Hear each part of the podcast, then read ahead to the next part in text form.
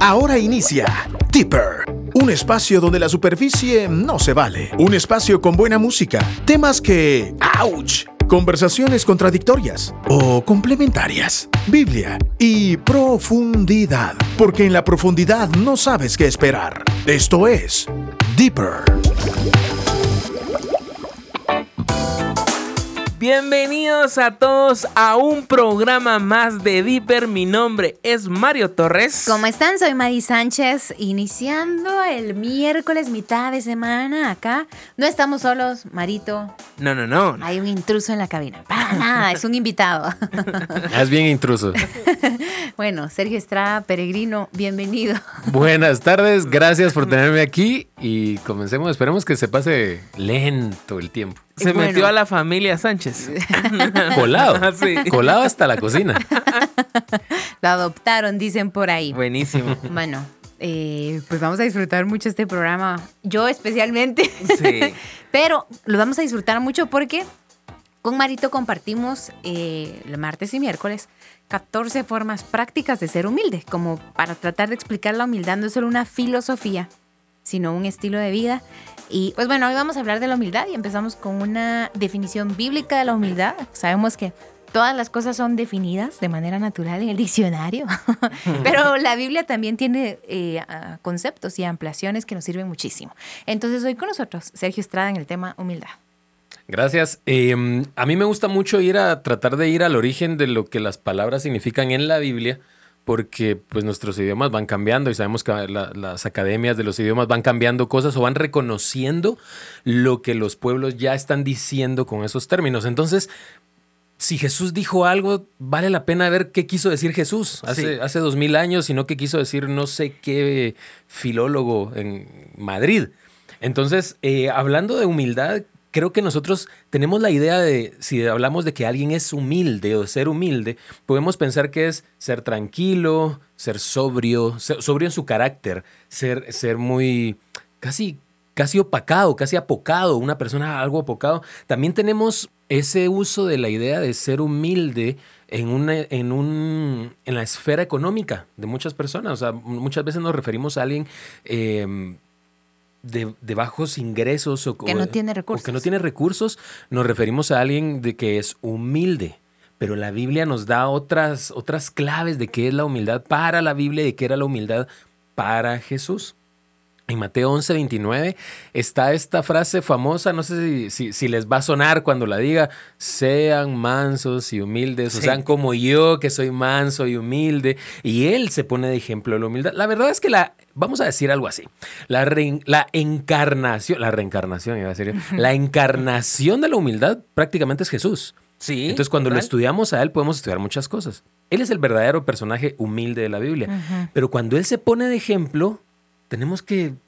Est- Estaría bueno ver qué es lo que él quería decir. Analizarlo. Analizarlo. Y la palabra que él usa en griego ahí, o la que está escrita en griego ahí, es la palabra tapeinos. Y esto significa literalmente depender de Dios y no de mí mismo. Ah, Cuando él dice humilde, no está hablando de hablen suavecito y a todo pónganle un por favor de último y un gracias y todo díganlo frijolito, platanito, los huevitos, el platito. Él no está diciendo eso.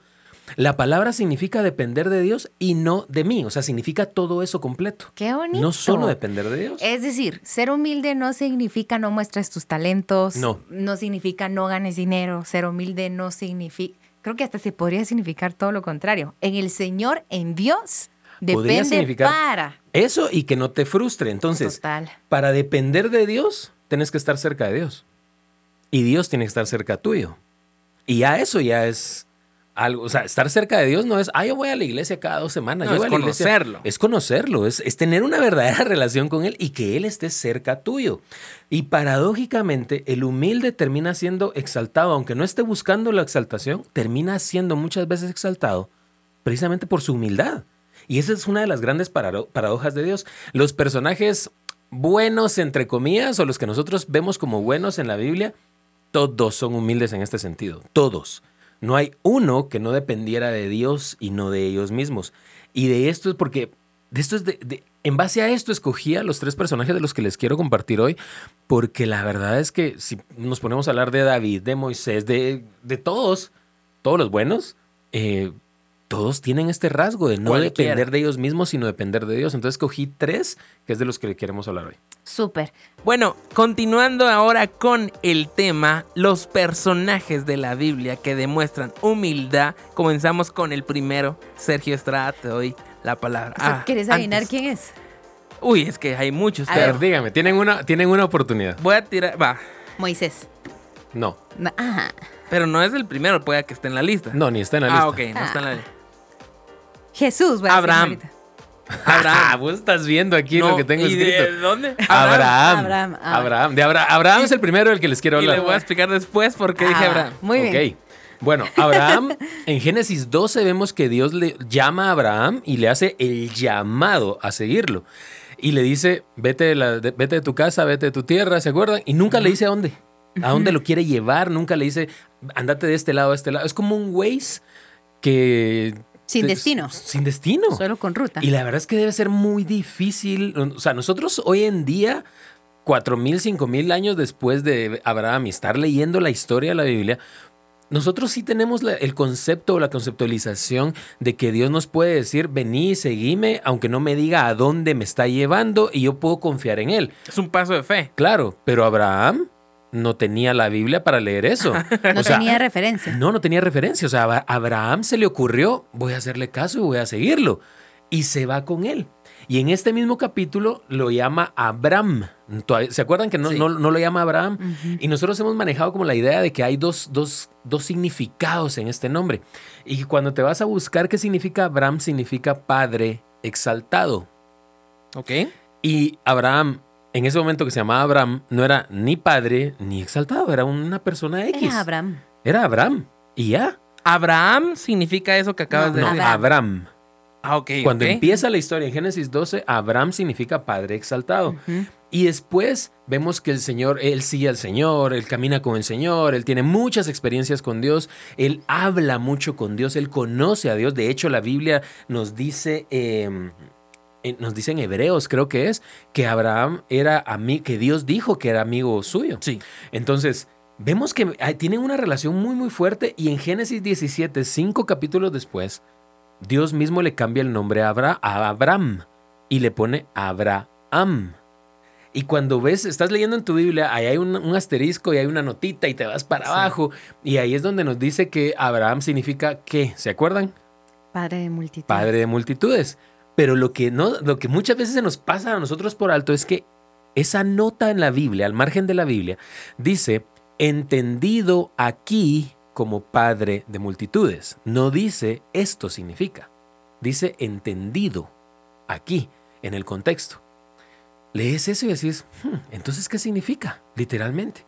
Y te vas a buscar y Abraham significa Padre exaltado significa exactamente lo mismo que Abraham.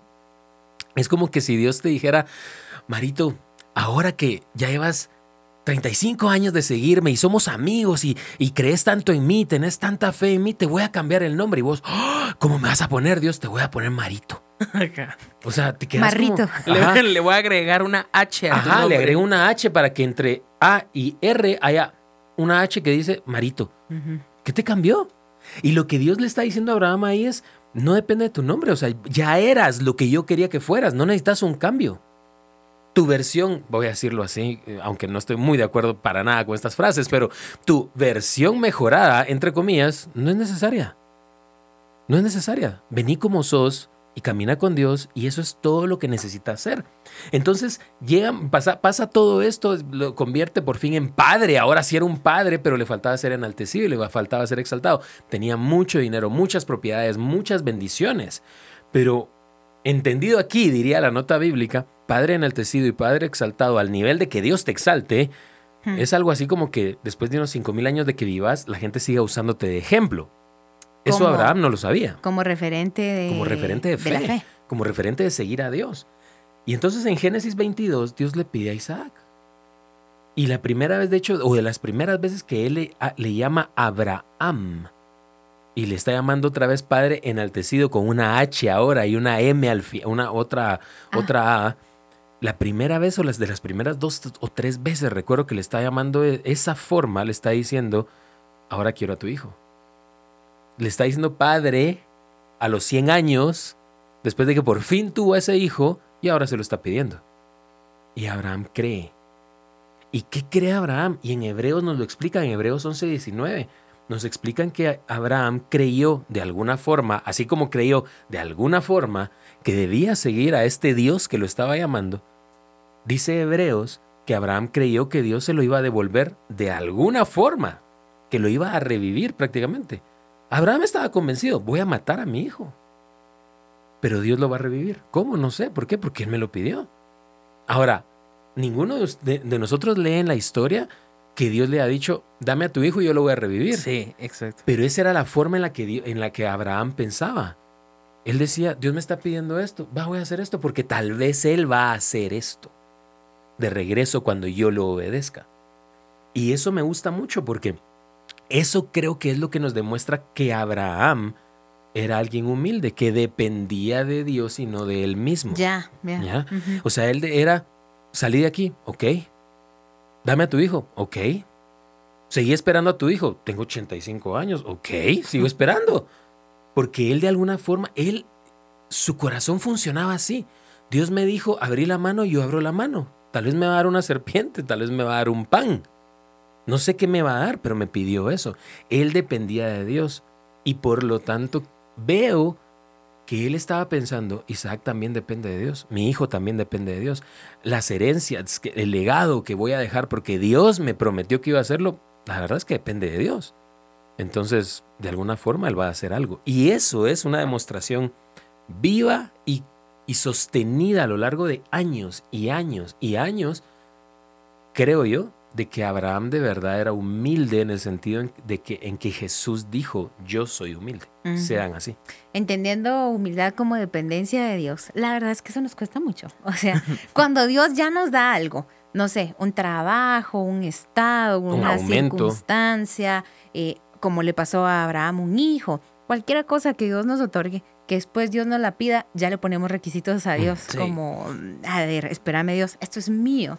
Pero, qué buen ejemplo entonces de, de humildad de Abraham. Y muchas veces también le, le decimos, pero ¿por qué me estás quitando algo que me diste? Ujú. Y nos ponemos a, no, es que esto no es de Dios. Porque no, ¿cómo me va a pedir algo que me dio? O sea, O hay- si alguien más, tenés un problema y alguien más te dice, ¿no será que Dios te lo está pidiendo? Pero si Él me lo dio, Ah. ¿por qué me lo va a pedir? Si Él me lo dio, tal vez te lo va a estar pidiendo. Sí, es duro, es duro. Pero qué buen ejemplo. Vamos a continuar con otros personajes de la Biblia. Así que ya hablamos de Abraham, vamos con el siguiente. El siguiente, solo antes de entrar y decirles quién, eh, quién es este personaje, quiero que me cuenten, recuerden una o dos cosas de cuando ustedes tenían 12 años. O en 12 qué andaban años. cuando tenían 12 años. Mm, me bauticé. Yo a los... Mi recuerdo, sí, de pandereta, pero o sea, Pandereta. está bien, pero es que a esa edad Bien, bien, bien. Eh, a ver, pero también me recuerdo. ¿En qué andaban pensando? ¿En qué soñaban? ¿O qué querían de la vida? Yo jugando fútbol. Jugando Eso fútbol. era mi vida en ese momento. En general. ah, no solo me recuerdo. Creo que por esa temporada me regalaron también un Nintendo 64. Era lo que Yo era como la música, ¿sabes? Pero en ese tiempo eran cassettes todavía, entonces era regresarlos con lapicero. Walkman. Ah, algunos CDs ya tenían. Ya habían Ah, CDs. ya habían algunos CDs. Lo que quiero Ajá. que veamos es esto. A los 12 años, la verdad es que, No dependiendo de tus queremos. circunstancias, estás jugando. Sí. Sí. O sea, te la, estás, te la pasas jugando y pensando en eh, bautizándote. O, o estás tocando la guitarra y diciendo, ah, yo voy a llenar esta. Estás soñando Sí. muchas, en muchos sentidos. Este Ajá. personaje, aproximadamente cuando tenía 12 años, entre 12, 14, 15 años, se lo llevaron, eh, llegó una, un ejército enemigo a su ciudad, conquistó, destruyó y conquistó su ciudad, y a él se lo llevaron cautivo a esa a la ciudad de ese otro ejército enemigo. Y llega a esa otra ciudad, a una cultura completamente diferente, a, una, a un sistema religioso verdaderamente diferente y contrario totalmente a lo, que, a lo que él había crecido. Él vio morir seguramente a su familia en la guerra o en la posguerra en los siguientes, las siguientes semanas. Estoy hablando de Daniel. Daniel no necesariamente, eh, si yo les digo Daniel, tal vez no se les viene la palabra humildad a la cabeza, tal vez se les viene profecía, sueños, eh, el foso de los leones, ayuno, el ayuno de Daniel, ya estamos cerca como a dos meses del ayuno de, la- de Daniel, etcétera. Pero no se nos viene necesariamente la idea de la humildad. Pero él tenía unos 12 a 15 años, si mucho, cuando se lo llevan hacia- a, a ese lugar, a Babilonia. Se queda solo ahí, sin, sin su ciudad, sin el fútbol, sin su Nintendo, sin su Walkman, sin sus CDs, Sin sus papás. sin sus papás. Sin la sus- chica que le sin la- gustaba. Sin, sin su la- bautizo. sin la niña que le gustaba, sin su bautizo. Y se queda solo con tres amigos, que la verdad no sabemos si ya eran amigos o se hicieron amigos ahí porque los pusieron en la misma celda. O en la... Bueno, tal vez era una habitación, Habitación. pero la verdad es que era una celda. Ajá. O sea, podría ser una habitación linda, pero era una celda. Es una habitación que te dieron tus captores que ahora van a tratar de reformatear tu cerebro y tu corazón y tu forma de ver la vida Tu idioma, tu cultura. todo, tu cultura, tu idioma, todo.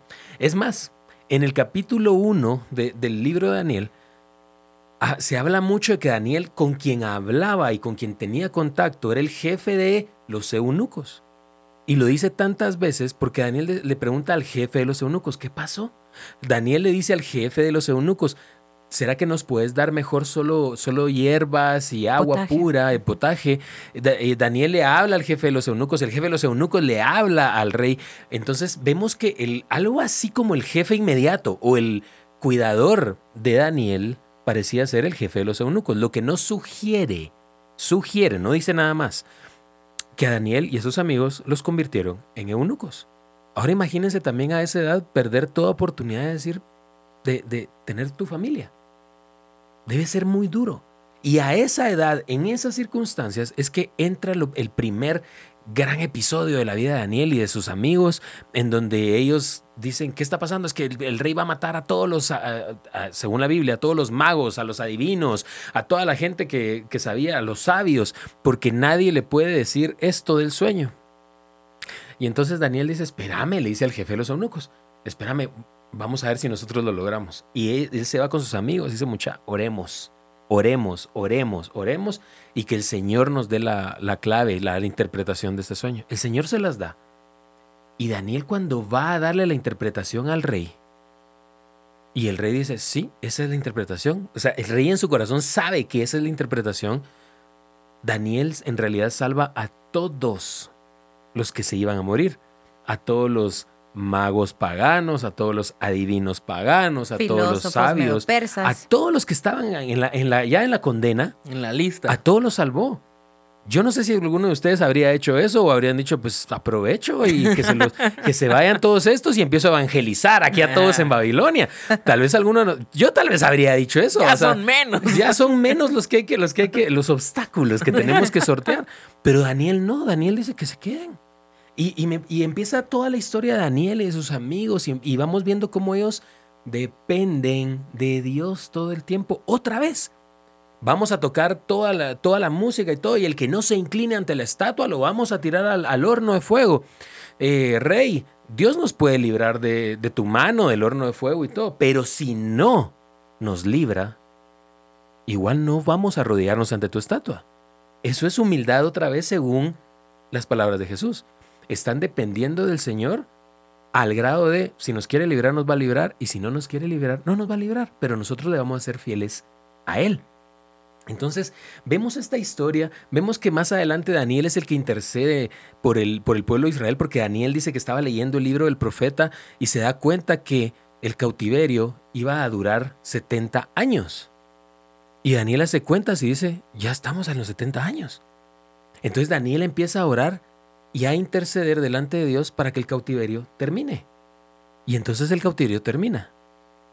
No voy a decir que fue solo por la oración de Daniel, pero la oración de Daniel está ahí metida.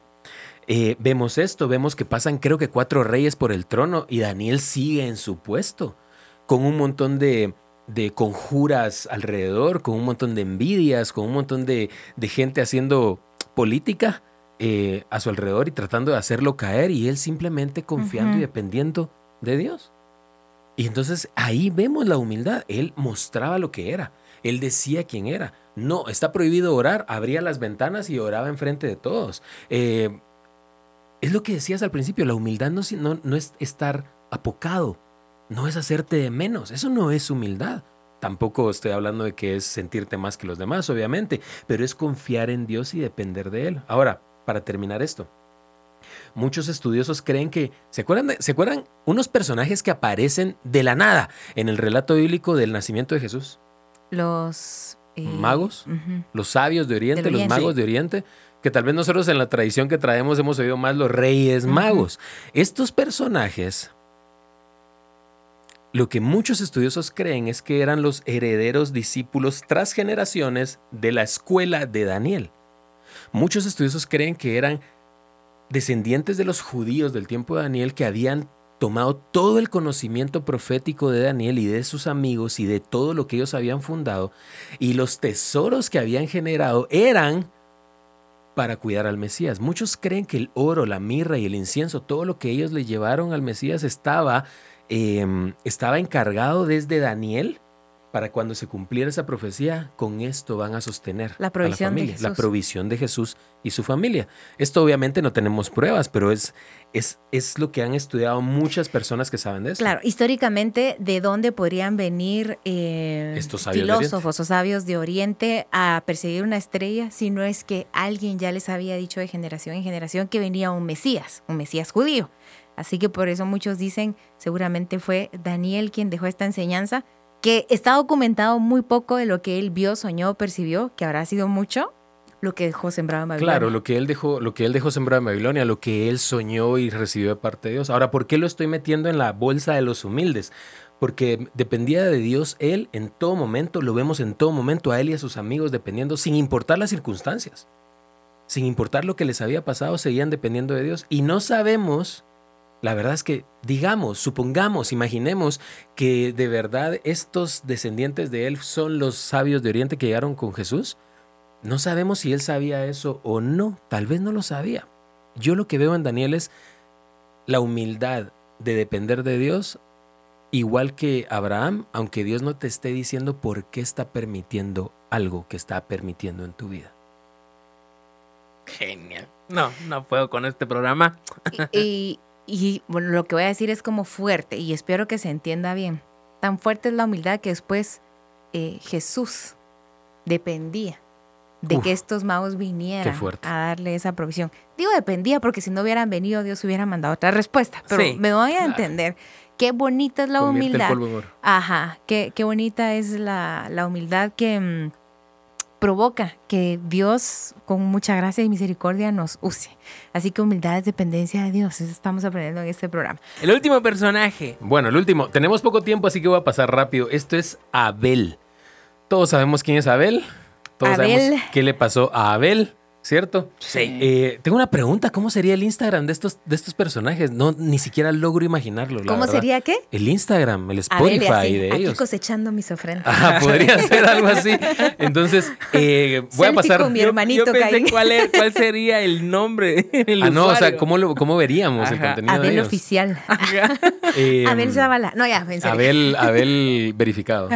Bueno, su nombre, empecemos por su nombre, significa vapor. Me encanta que signifique vapor, ni siquiera humo.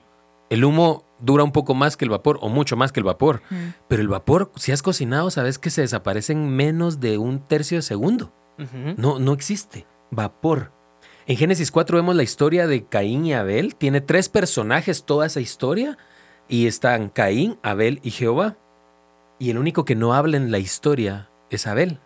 Abel no pronuncia una sola palabra. Caín le habla, Jehová le habla a Caín, Caín le responde al Señor, pero Abel no dice una sola palabra. ¿Qué hace nada más? Dar una ofrenda y ser asesinado.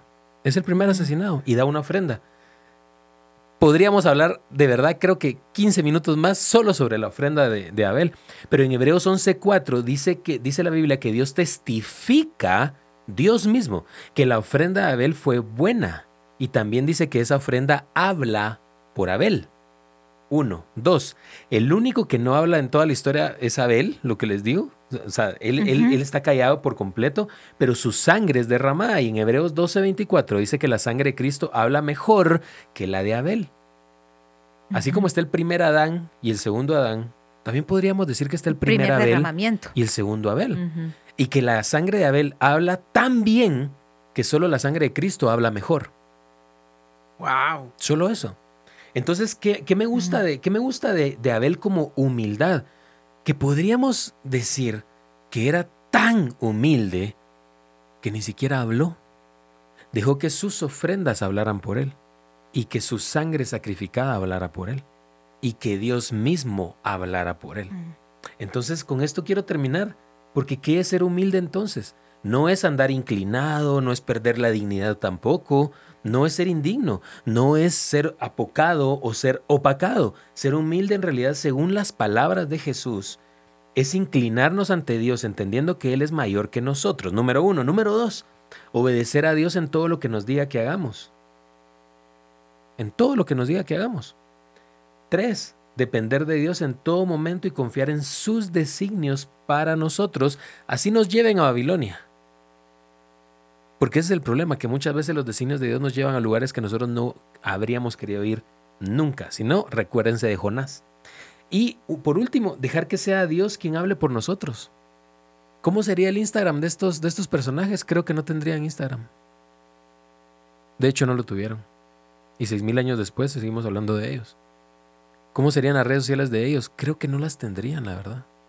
Creo que ellos no serían, no se dejarían atar por muchas cosas que nosotros nos hemos dejado atar. Dejar que Dios hable por nosotros. Solo quiero dejarlos con esta pregunta y dejarme a mí con esta pregunta. Si yo no pudiera hablar de mí, de lo que yo creo, de los sueños que yo tengo, de lo que yo he logrado y de quién soy y, de que soy cristiano, y solo Dios pudiera hablar por mí, ¿hablaría por mí? Como habla en nombre de Abel, como reivindica la sangre y la ofrenda de Abel, diciendo, no fue necesario que él hablara en el discurso, nunca habló, solo me dio una ofrenda. ¿O qué hablaría también ¿O de qué mí? hablaría? Pero si nosotros no pudiéramos hablar y solo Dios hablara de- por nosotros, ¿será que diría algo así? ¿O, o- o tendríamos que hacer ciertos cambios en nuestras vidas para, para que Dios, para provocar eso en Dios? Eso me llama mucho la atención. Entonces, con eso, con eso quiero terminar eh, este, este tiempo. Eh, la humildad en realidad es depender de Dios y no de mí mismo. Ni siquiera para hablar y defenderme. Eso a mí me, me golpea duro. No es hacerte pequeño, no se trata de dinero, se trata literalmente de buscar lo que Dios quiere en tu vida y hacerle caso a eso. Exacto. Lo que me encanta de la dependencia de Dios es que para cada uno tiene un diferente trato y un diferente Sí. asunto. Tal vez para una persona es, hoy, da esa ofrenda, sé generoso. Eh, llama a alguien, tal vez para alguien hoy es, deja de decir todo lo que haces. Para alguien puede ser, decí lo que haces. Es decir, no podemos... Para alguien puede ser, deja de decir que haces lo que no haces y lo hizo otro. O Exactamente. perdona a tal persona. Ajá, o sea, para todos significa algo diferente, aunque parezca opuesto. Para alguien puede ser eh, habla y para alguien puede ser quédate callado. Y Entonces, sigue siendo humildad. Exacto. ajá, entonces no podemos generalizar qué significa la instrucción de Dios, porque la humildad lo que es es el, el aroma del espíritu, la intención de nuestras acciones. La humildad es algo que solo Dios ve. Las acciones pueden ser las mismas o pueden ser diferentes, pero es Dios quien termina percibiendo esto fue legítimo, esto fue transparente. Aunque alguien lo interprete como orgullo, podríamos decir, Daniel abriendo las ventanas orando. Dios no lo interpreta así. Entonces está en el corazón de cada quien decir, este es un acto humilde, es un acto orgulloso, es un acto arrogante, es un acto vacío. Fueron palabras eh, vacías, pero tal vez todo el mundo las vio como muy pomposas, podríamos decir, o bonitas, y el cielo diciendo, "Eh, eso no era humilde. Así que es, es un tema de una sinceridad muy, muy, muy profunda, y gracias por estos ejemplos. Sí, gracias por tu visita a estos estudios, Sergio. Y te esperamos en una próxima. porque Gracias, seguramente- gracias. Nos vamos, gracias por haber estado con nosotros. Esperamos te hayamos acompañado en tu regreso a casa. Así que gracias, Sergio, por haber estado con nosotros. Nos des- despedimos. Gracias a ustedes y feliz tarde a todos los que nos están oyendo. Soy Maggie Sánchez. Soy Mario Torres. Hasta pronto. Chao. Porque en la profundidad no sabes qué esperar. Esto fue Deeper